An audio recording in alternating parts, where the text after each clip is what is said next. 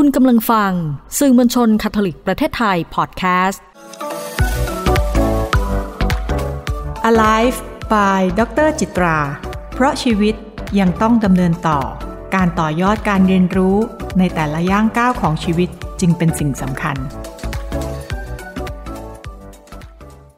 คุณผู้ฟังคิดว่าร่างกายส่วนใดของคนเราที่สำคัญที่สุดคะ จริงๆแล้วค่ะ ทุก ๆ องค์ประกอบในร่างกายเนี่ยมีความสำคัญหมดทุกส่วนเลยนะคะ แต่ถ้าถามว่าการที่มนุษย์เราจะมีชีวิตอยู่ได้นะคะ และใช้ชีวิตอย่างมีคุณภาพด้วย บางคนอาจจะบอกว่าคงเป็นที่หัวใจมั้งแต่จริง ๆ แล้วค่ะ มันอยู่ที่สมองค่ะ สมองคนเรานะคะ เป็นตัวบงการเป็นตัวกำกับ ควบคุมดูแลทุกสิ่งอย่างเลยนะคะ ในการใช้ชีวิตของคนเราค่ะ การที่หัวใจหยุดเต้นนะคะ แต่สมองยังทำงานอยู่ค่ะ เรายังสามารถที่จะทำให้คนคนนั้นนะคะ กลับมามีชีวิตอยู่ได้นะคะ ถ้าเพียงหัวใจหยุดเต้น สมองยังทำงานอยู่ค่ะ แต่ถ้าอะไรก็ตามค่ะ ที่สมองจบอายุไขนะคะ สมองตายขึ้นมาแล้วค่ะ ตรงนี้ถึงแม้หัวใจยังเต้นอยู่นะคะ มันก็ไม่ได้ช่วยอะไรเลยนะคะ เพราะว่าเราไม่สามารถจะทำอะไรได้เลย สมองไม่ได้รับรู้อะไรแล้ว เพราะสมองตายไปแล้ว นั่นเท่ากับว่า ถ้าอยู่ในโรงพยาบาลค่ะ สิ่งที่จะช่วยเราได้ก็คือแค่เครื่องช่วยหายใจเท่านั้นเอง ถ้าเพียงแค่ถอดเครื่องช่วยหายใจค่ะ วิญญาณก็คงไม่อยู่กับตัวเราแล้วนะคะ คงแยกออกจากร่างเราไปค่ะ ดังนั้นค่ะ ตัวสมองของคนเราจึงมีส่วนสำคัญมากๆเลย ทุกๆวันนี้ค่ะมนุษย์เราใช้สมองอยู่ตลอดเวลาค่ะ แต่ต้องถามว่า เราเองค่ะ เรารักษาสมองของเรามากน้อยแค่ไหนกันคะช่วงปีใหม่ที่ผ่านมานะคะ ผ่านมาไม่กี่วันนี้เองค่ะ ณวันนี้ค่ะการนอนของแต่ละท่าน เพียงพอหรือยังคะ ณวันนี้ค่ะ ตัวเราเองค่ะ ให้อาหารสมองซึ่งเป็นทั้งในด้านของอาหารกายนะคะ ที่มีประโยชน์ต่อสมองค่ะ แล้วก็อาหารสมองจริง ๆ เลยที่เป็นประโยชน์ค่ะ ที่ทำให้สมองเรานั้นนะคะ ได้เรียนรู้สิ่งใหม่ ๆ ได้รับรู้เรื่องราวใหม่ ๆ เนี่ย ได้มากน้อยแค่ไหนคะเคยมีนักวิจัยนะคะ หรือว่ามีความรู้ค่ะ ความเชื่อเดิมที่บอกว่า มนุษย์เราค่ะ ใช้นะคะ ความสามารถของสมองเนี่ย ไม่เกิน 10%เท่านั้นเองนะคะ ต้องบอกว่าคำกล่าวนี้ณปัจจุบันเราจะเชื่อว่ามันเป็นแค่การกล่าวอ้างหรือการเปรียบเทียบของนักวิทยาศาสตร์สมัยก่อนค่ะ เพราะว่าไม่แน่ใจว่า 10%ในที่นี้เนี่ย เป็นลักษณะของการกล่าวอ้างในเรื่องอะไรนะคะ เพราะว่าการใช้สมองของคนเราในทุกๆวันที่เราใช้เนี่ยสมองก็มีการใช้อยู่ตลอดเวลาแหละค่ะ แต่ต้องเรียกว่าศักยภาพในการใช้สมองค่ะ เราใช้สมองแบบไหน train สมองนะคะ และใช้อย่างมีประสิทธิภาพ หรือนะคะเราให้สมองของเรานั้นนะคะ หมุนไปใช้ไปเรื่อย แต่เราใช้อย่างไม่มีประสิทธิภาพค่ะ ถ้าสมองเราใช้ได้แค่เพียง 10%จริง ๆ เลย มันน่าจะเรียกว่าสมองของคนเราค่ะ น่าจะถูกกระทบกระเทือนนะคะ หรือเกิดเหตุเกิดโรคทางสมองทำให้สมองไม่สามารถทำงานได้อย่างเต็มที่ แต่ถ้าเราบอกว่า ในภาวะยามปกติแล้วค่ะ สมองของคนเราค่ะ มีศักยภาพในการทำงานอยู่ตลอดเลย เวลาสมองทำงานค่ะ สมองส่วนไหนเนี่ยที่ ใช้พลังงานมากเผาผลาญมากค่ะ สมองส่วนนั้นนะคะ มันจะมีเลือดไปเลี้ยงมาก ๆ เลยนะคะ แต่ถ้าเมื่อไรก็ตามค่ะ ที่เราเริ่มทำนะคะ หรือว่ามีพฤติกรรมในเรื่องเรื่องนั้นได้จนเราเรียกว่าเราทำมันได้ละเป็นอัตโนมัติละอย่างเช่น วันแรกถ้าเราไม่เคยขับรถ วันแรกของการฝึกขับรถเนี่ยโอ้โห สมองต้องใช้อย่างมากเลยนะคะ เพราะว่า ทั้งการจดจำทั้งการควบคุม ทั้งโอการประสานนะคะกล้ามเนื้อของด้านตาด้านมือ สมองที่ต้องคิดโอ้โหทุกสิ่งอย่าง ณวันนั้นนะคะส่วนสมองส่วนต่างๆ เนี่ยมันจะมีการเผาผลาญเยอะมากเลย ใช้พลังงานเยอะมากเลยนะคะ เพราะเรากำลังเรียนรู้ในสิ่งใหม่ค่ะ แต่ค่ะแต่เมื่อไรก็ตามค่ะที่เราเริ่มเคยชินกับมันไปแล้วเนี่ย ตอนเนี้ย สมองจะทำหน้าที่ได้ประหยัดพลังงานมากขึ้น จะมีสมองบางส่วนค่ะที่จะใช้พลังงานนะคะ ขึ้นมาอีกครั้งหนึ่งเท่านั้นเองนะคะ ดังนั้นแล้วค่ะการที่เราจะรักษาสมองได้ดีเลยนะคะ เราจำเป็นค่ะ ที่จะต้องนะคะ นอนหลับพักผ่อนอย่างเพียงพอค่ะถ้าเรามีการนอนหลับพักผ่อนอย่างเพียงพอ เราได้รับสารอาหารที่เป็นประโยชน์ที่ดี แล้วก็เราได้พักผ่อนอย่างเต็มที่พักผ่อนอย่างเพียงพอ อาจจะไม่ได้ดูในเรื่องของชั่วโมงการนอนอย่างเดียวนะคะ แต่ต้องดูด้วยว่าเรานั้นนอนหลับลึกมากน้อยเพียงใดค่ะ แล้วก็การใช้ค่ะประสิทธิภาพของการใช้สมองของเราเนี่ยก็มีเทคนิคนะคะ หรือว่ามีคนที่ได้มีหลายสำนักที่ได้ทำการศึกษาเหมือนกันนะคะว่า เอ๊ะถ้าเกิดว่าเราพักผ่อนอย่างเพียงพอแล้ว แล้วก็สมองของเราค่ะ ได้ซ่อมแซมนะคะ หรือได้เหมือนกับฟื้นตัวได้ชาร์จพลังงานมาแล้วเนี่ยและในชีวิตประจำวันค่ะ ที่เราจะใช้สมองเนี่ยเราควรใช้สมองอย่างไรกันนะคะ เพื่อสมองจะได้ทำหน้าที่เต็มอย่างมีประสิทธิภาพเลย เพราะนั้นจะมีเทคนิคค่ะที่บอกว่าตอนช่วงเช้าเลยค่ะ ถ้าเราเริ่มตื่นนอนขึ้นมาณช่วงนี้เราอาจจะทำให้สมองเกิดการ fresh นะคะ ด้วยการออกกำลังค่ะทำ อะไรใหม่ๆนะคะ การออกกำลังและการทำอะไรใหม่ ๆทำให้สมองเองเกิดการตื่นตัวนะคะ เกิดการตื่นเต้นอยากรู้อยากเห็น และพอเราได้ขยับขยื่นเนี่ยด้วยการออกกำลังสมองซีกซ้ายกับซีกขวาค่ะ เริ่มต้นเลยค่ะ ได้ทำงานแล้วก็เลือดลมก็ได้สูบฉีดนะคะ ก็เราก็จะรู้สึกสดชื่นมากขึ้นการเริ่มทำงานที่ดีนะคะ ถ้าเป็นไปได้นะคะ เราเริ่มทำงานตอนช่วง 9โมงถึงเที่ยงเป็นช่วงที่สมองทำงานได้ดีที่สุดเลยค่ะ เพราะฉะนั้นเมื่อไหร่ก็ตามที่เราจะต้องทำงานที่ยุ่งยากซับซ้อนนะคะ ลองจัดงานพวกนั้นนะคะ ไว้ในช่วงเวลาตรงนี้ค่ะ เพราะว่าตอนช่วงนี้สมองเรายังปลอดโปร่งอยู่นะคะ การที่เราจะคิดวิเคราะห์วางแผนเนี่ยตรงนี้จะทำงานได้ดีเลยนะคะ เรื่องราวต่างๆที่เราต้องการให้ได้จดจำเนี่ยมาไว้ตอนช่วงเช้าอะค่ะ จะดีมาก ๆ เลยนะคะ มีงานวิจัยค่ะบอกว่าการตัดสินใจเกี่ยวกับคุณธรรม จริยธรรม มนุษยธรรมต่างๆ เนี่ยจะทำงานได้ดีช่วงนี้มาก ๆ เลยนะคะ แล้วก็ถ้าเราจะส่งอีเมลค่ะ มีการวัดออกมานะคะว่าช่วงที่ดีที่จะส่งอีเมลให้กับผู้คนนะคะ แล้วคิดว่าเขาจะเปิดอ่านอีเมลนั้น และเขาอาจจะตอบอีเมลเราด้วยนะคะ ให้ส่งในช่วงเวลานี้ค่ะ9โมงถึงเที่ยงค่ะ เพราะว่างานวิจัยค่ะ บ่งบอกว่าถ้าเราส่งอีเมลในช่วงนี้นะคะ โอกาสค่ะ เขาจะตอบกลับเนี่ยสูงกว่าปกติถึง 45%นะคะ ส่วนช่วงเวลานะคะ 10 โมงเนี่ยจะเป็นช่วงเวลาถ้าสารเคมีในร่างกายจะเป็นช่วงที่มีคอร์ติซอลขึ้นมานะคะ คือเป็นสารเคมีที่เรียกว่าเป็นสารแห่งความเครียดขึ้นมาเนาะณช่วงนี้เยอะที่สุดเลย และในช่วง 10 โมงตรงนี้ค่ะ เป็นช่วงเวลาที่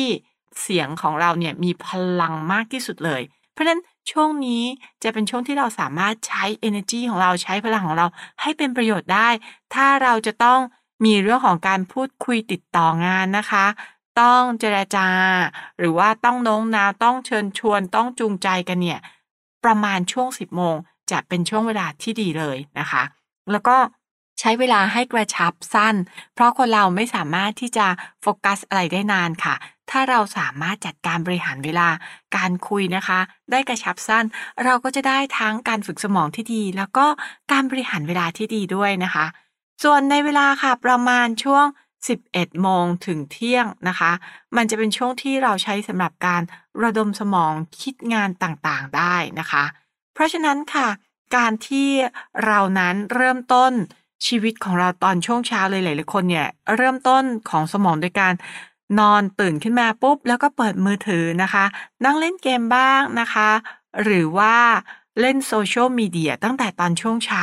ตรงนี้เนี่ยถือว่าเราทำลายช่วงเวลาดีๆ ของสมอง ที่จะใช้ในเรื่องของการวิเคราะห์นะคะ หรือการวางแผนไปเรียบร้อยแล้ว เพราะฉะนั้นถ้าเราจะเล่นพวกโซเชียลมีเดียต่างๆนะคะ หรือจะเล่นเกมเนี่ยแนะนำให้ใช้เป็นเวลาอื่นแทน เพราะว่ามันจะเสียค่ะโอกาสของช่วงเวลาที่สมองจะเป็นสมองที่กำลังโอ้โหลดแล่นได้ดีมาก รับสมองได้ดีมาก คิดวางแผนได้ดีมากเนี่ย ตรงนี้จะเสียไปนะคะ ในการนัดประชุมค่ะ ถ้าเป็นไปได้ เราอาจจะใช้วิธีการประชุมเนี่ยคือจริงๆการประชุมทำได้ทั้งช่วงเช้าช่วงบ่ายนะคะ แต่ตอนช่วงบ่ายค่ะ การทำงานเนี่ยควรจะทำงานลักษณะงานที่เราคุ้นชินนะคะ หรือเป็นช่วงเวลาที่สมองเนี่ยได้ไม่ต้องทำงานหนักมากนะคะ เพราะตอนช่วงบ่ายโอ้โห หลังทานข้าวมาด้วยแล้วใครทานข้าวเหนียวด้วยเนี่ย เสี่ยงมากเลยกับการหลับนะคะ แล้วสมองมันก็เริ่มล้าอยู่บ้าง เพราะฉะนั้นจะมีนะคะ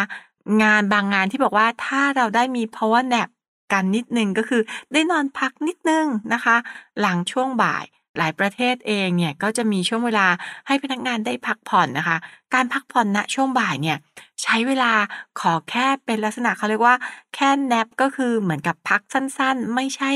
ลงไปนอนต้องหลับยาวนะคะ เราอาจจะรู้สึกว่าฉันก็รู้ตัวอยู่นะระหว่างที่ฉันหลับตาแล้วพัก นั่นละค่ะแต่อย่างน้อยๆเราจะทำให้สมองได้พักไปสักครู่หนึ่งหรือนิดนึงค่ะ ใช้เวลาไม่นานค่ะ ช่วงเวลานี้อาจจะใช้เวลาประมาณสัก 15 นาทีค่ะ 20 นาที เพียงพอแล้วไม่ต้องนอนให้ถึงประมาณสักครึ่งชั่วโมงนะคะ เพราะว่าถ้าเกินครึ่งชั่วโมงขึ้นไปแล้วเนี่ย กลายเป็นว่าเราหลับจริง แต่ตอนช่วงเย็นค่ะ ตอนคืนมันจะมีปัญหากับช่วงของการนอนเราได้ แล้วก็กลายเป็นว่าเราจะตื่นค่ะ นอนไม่หลับ เอาแค่เป็นช่วงสั้น ๆนะคะ 10 นาทีถึง 20 นาที แค่นี้ค่ะ พอละเพื่อให้สมองเราได้พักแล้วก็พร้อมค่ะ กลับขึ้นมาสดชื่นอีกครั้งหนึ่งนะคะ อากาศก็ดีความเย็นก็ดีอุณหภูมิก็ดีตอนช่วงบ่าย ให้เรานั้นจัดให้เหมาะสมนะคะ เพื่อมันจะได้เริ่มคิดอะไรต่างๆ ได้ดีขึ้นด้วยนะคะ ประมาณตอนช่วงบ่ายค่ะ การประชุมเนี่ยตอนช่วงแรก สมองจะเริ่มทำงานได้เนาะประมาณสักบ่ายโมงบ่ายสองถ้าเริ่มหลังจากนั้นละสมองมันจะเริ่มล้าแล้วนะคะ เพราะฉะนั้นอาจจะต้องใช้การยืดเส้นยืดสายนะคะ ออกไปเดินบ้างแล้วก็กลับมาประชุมกันอีกทีหนึ่งเพราะฉะนั้นตอนช่วงบ่ายถ้าเราได้ทำงานที่เรียกว่าไม่ต้องใช้สมองคิดสิ่งใหม่ แต่เป็นลักษณะของการใช้สมองค่ะจัดการกับงานที่เราคุ้นชินคุ้นเคยนะคะ งานเรื่องของการสะสางเนี่ย แบบนี้น่าจะดีมากกว่านะคะ เพราะว่าในด้านของการตัดสินใจตอนช่วงนี้มันจะเริ่มช้าลงละ หรือว่าอาจจะคิดสิ่งใหม่ อาจจะนึกได้ไม่ค่อยดีเท่ากับสมองตอนช่วงที่มัน fresh fresh หนักนะคะ หรือว่ากำลังสดๆอยู่ หลังสี่โมงเย็นค่ะ เป็นยังไงคะ พลังกายก็หมดนะคะ ตอนช่วงเช้าโอ้โห เติมแบตมาเต็มที่เลย เพราะฉะนั้นถ้าจะต้องใช้สมองช่วงนี้ อย่างน้อยๆบางคนเข้าใจเลยนะคะ ต้องทำงานถึงเย็น อย่างน้อยๆตอนช่วงนี้อาจจะเป็นต้องเป็นช่วงที่เราได้เบรกบ้างนะคะ คลิปที่แล้วค่ะเราก็ได้พูดกันไปนะคะ ของคลิปก่อนๆว่า คนเราอาจจะต้องมีโหมดที่ต้องโฟกัสแล้วก็โหมดที่ต้อง relax ตัวเองนะคะเขาเรียกว่าเป็น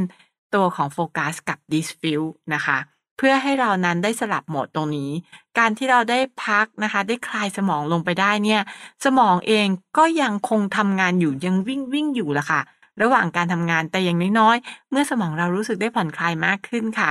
การเดินกลับมาที่ทำงานอีกทีหนึ่งแล้วก็การนั่งโต๊ะแล้วเราได้คิดงานต่อไปเนี่ย สมองก็ยังทำหน้าที่ได้ยาวนะคะ มากขึ้นขึ้นไปได้ เพราะฉะนั้นตอนช่วงบ่ายช่วงเย็นการใช้เรื่องของ ตัวเซนเซชันเราค่ะ การดื่มน้ำก็ดีการได้กลิ่นนะคะ หรือการมีสังคมพูดคุยกับคนอื่น เพื่อให้เราได้ยินได้เกิดอารมณ์กับสิ่งแวดล้อมรอบข้างบ้าง อย่างน้อยมันจะกระตุ้นความสดชื่นนะคะ ขึ้นมาให้กับตัวเราได้ แล้วก็ทำให้เราได้พักผ่อนได้ เพราะฉะนั้นหลังเลิกงานค่ะสี่โมงครึ่งก็ดีห้าโมงก็ดีหกโมงก็ดี ตอนช่วงนี้ค่ะ เป็นเวลาที่ดีเลยที่เราจะใช้นะคะ เวลานี้กับการ อยู่กับสังคมค่ะ เช่น การเม้าท์มอย การพูดคุยนะคะ หรือการที่เราจะไปพักผ่อนกับตัวเองเดินเล่นนะคะ ผ่อนคลายตัวเองบางคนอาจจะไปซื้อของในซูเปอร์มาร์เก็ตช้อปปิ้งอะไรต่างๆนะคะ สามารถทำได้เลยค่ะนะคะ หรือแม้กระทั่งการเตรียมงาน การ list งานของวันต่อๆไปที่เราจะทำนั่นหมายความว่างานนะช่วงนี้เป็นงานที่ไม่สำคัญค่ะ เป็นช่วงของการที่เราจะ เจาะแจ๊ะนะคะกับคนอื่นๆ ได้บ้างเพื่อทำให้เรารู้สึกว่าเราหมดวันไปด้วยสัมพันธภาพที่ดีนะคะ ช่วงเวลาที่เรากลับบ้านแล้วค่ะ หรือว่าอาจจะเป็นช่วงเวลาของที่เราต้องใช้เวลาอยู่กับรถ ช่วงเวลาของการรถติดจนไปถึงการรับประทานอาหารเย็นการพักผ่อนตั้งแต่ประมาณทุ่มหนึ่งนะคะ ไปประมาณไม่เกินสี่ทุ่มเนี่ยช่วงนี้ต้องเรียกว่าเป็นช่วงของการพักสมองละ เป็นช่วงที่เราต้องให้ค่ะ กับเรื่องของสังคมค่ะ อาจจะเป็นอยากจะแบ่งเรื่องของสังคมเป็นสองส่วนเลยนะคะ สังคมในชีวิตจริงค่ะ ก็คือได้เจอเจอกับผู้คนจริง ๆนะคะ ได้มีโอกาสได้ทักทายพูดคุย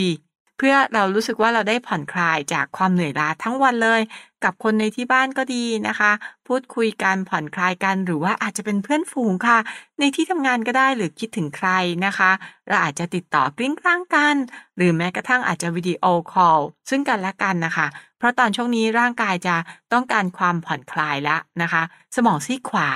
จะมีความโดดเด่นในการทำงานมากขึ้นนะคะ เราใช้เวลาช่วงนี้ค่ะ ในการให้เวลากับตัวเองด้วยก็ได้นะคะ เพื่อเป็นการเติมเต็มตัวเองแล้วก็ชาร์จตัวเองด้วยชาร์จพลังให้กับตัวเองด้วย บางคนก็จะใช้เวลากับการอ่านหนังสือทำงานอดิเรกอะไรก็ตามแต่ แล้วหลังจากนั้นค่ะ ตอนช่วงหลังสี่ทุ่มอยากเชิญชวนให้ปิดมือถือค่ะ แล้วก็วางมือถือไว้ไกลจากตัวนิดนึง ไม่อยากให้มือถือไว้ใกล้นะคะ กับสมองเรามากนัก หรือใกล้ตัวเรามากนัก เพราะบางทีค่ะ บางคนลืมปิดเสียง แล้วเวลานอนอยู่ค่ะ สียงดังขึ้นมาทำให้เราตกใจคุณภาพการนอนก็จะลดประสิทธิภาพลงนะคะ วางมือถือไว้อีกห้องหนึ่งหรือเปลี่ยนค่ะ ให้เป็นโหมดการบินหรือ Flight Mode นะคะ หรือปิดมือถือไปเลยได้ยิ่งดีเลยนะคะ เพราะร่างกายค่ะ จะได้พักผ่อนอย่างเต็มที่มันเป็นการฟื้นฟูร่างกายออกมาอีกครั้งหนึ่งสมองเราจะได้ทำงานอย่างดีเลยนะคะ และอย่าลืมนะคะ ถ้าจะดื่มน้ำดื่มน้ำตั้งแต่ช่วงเย็นค่ะ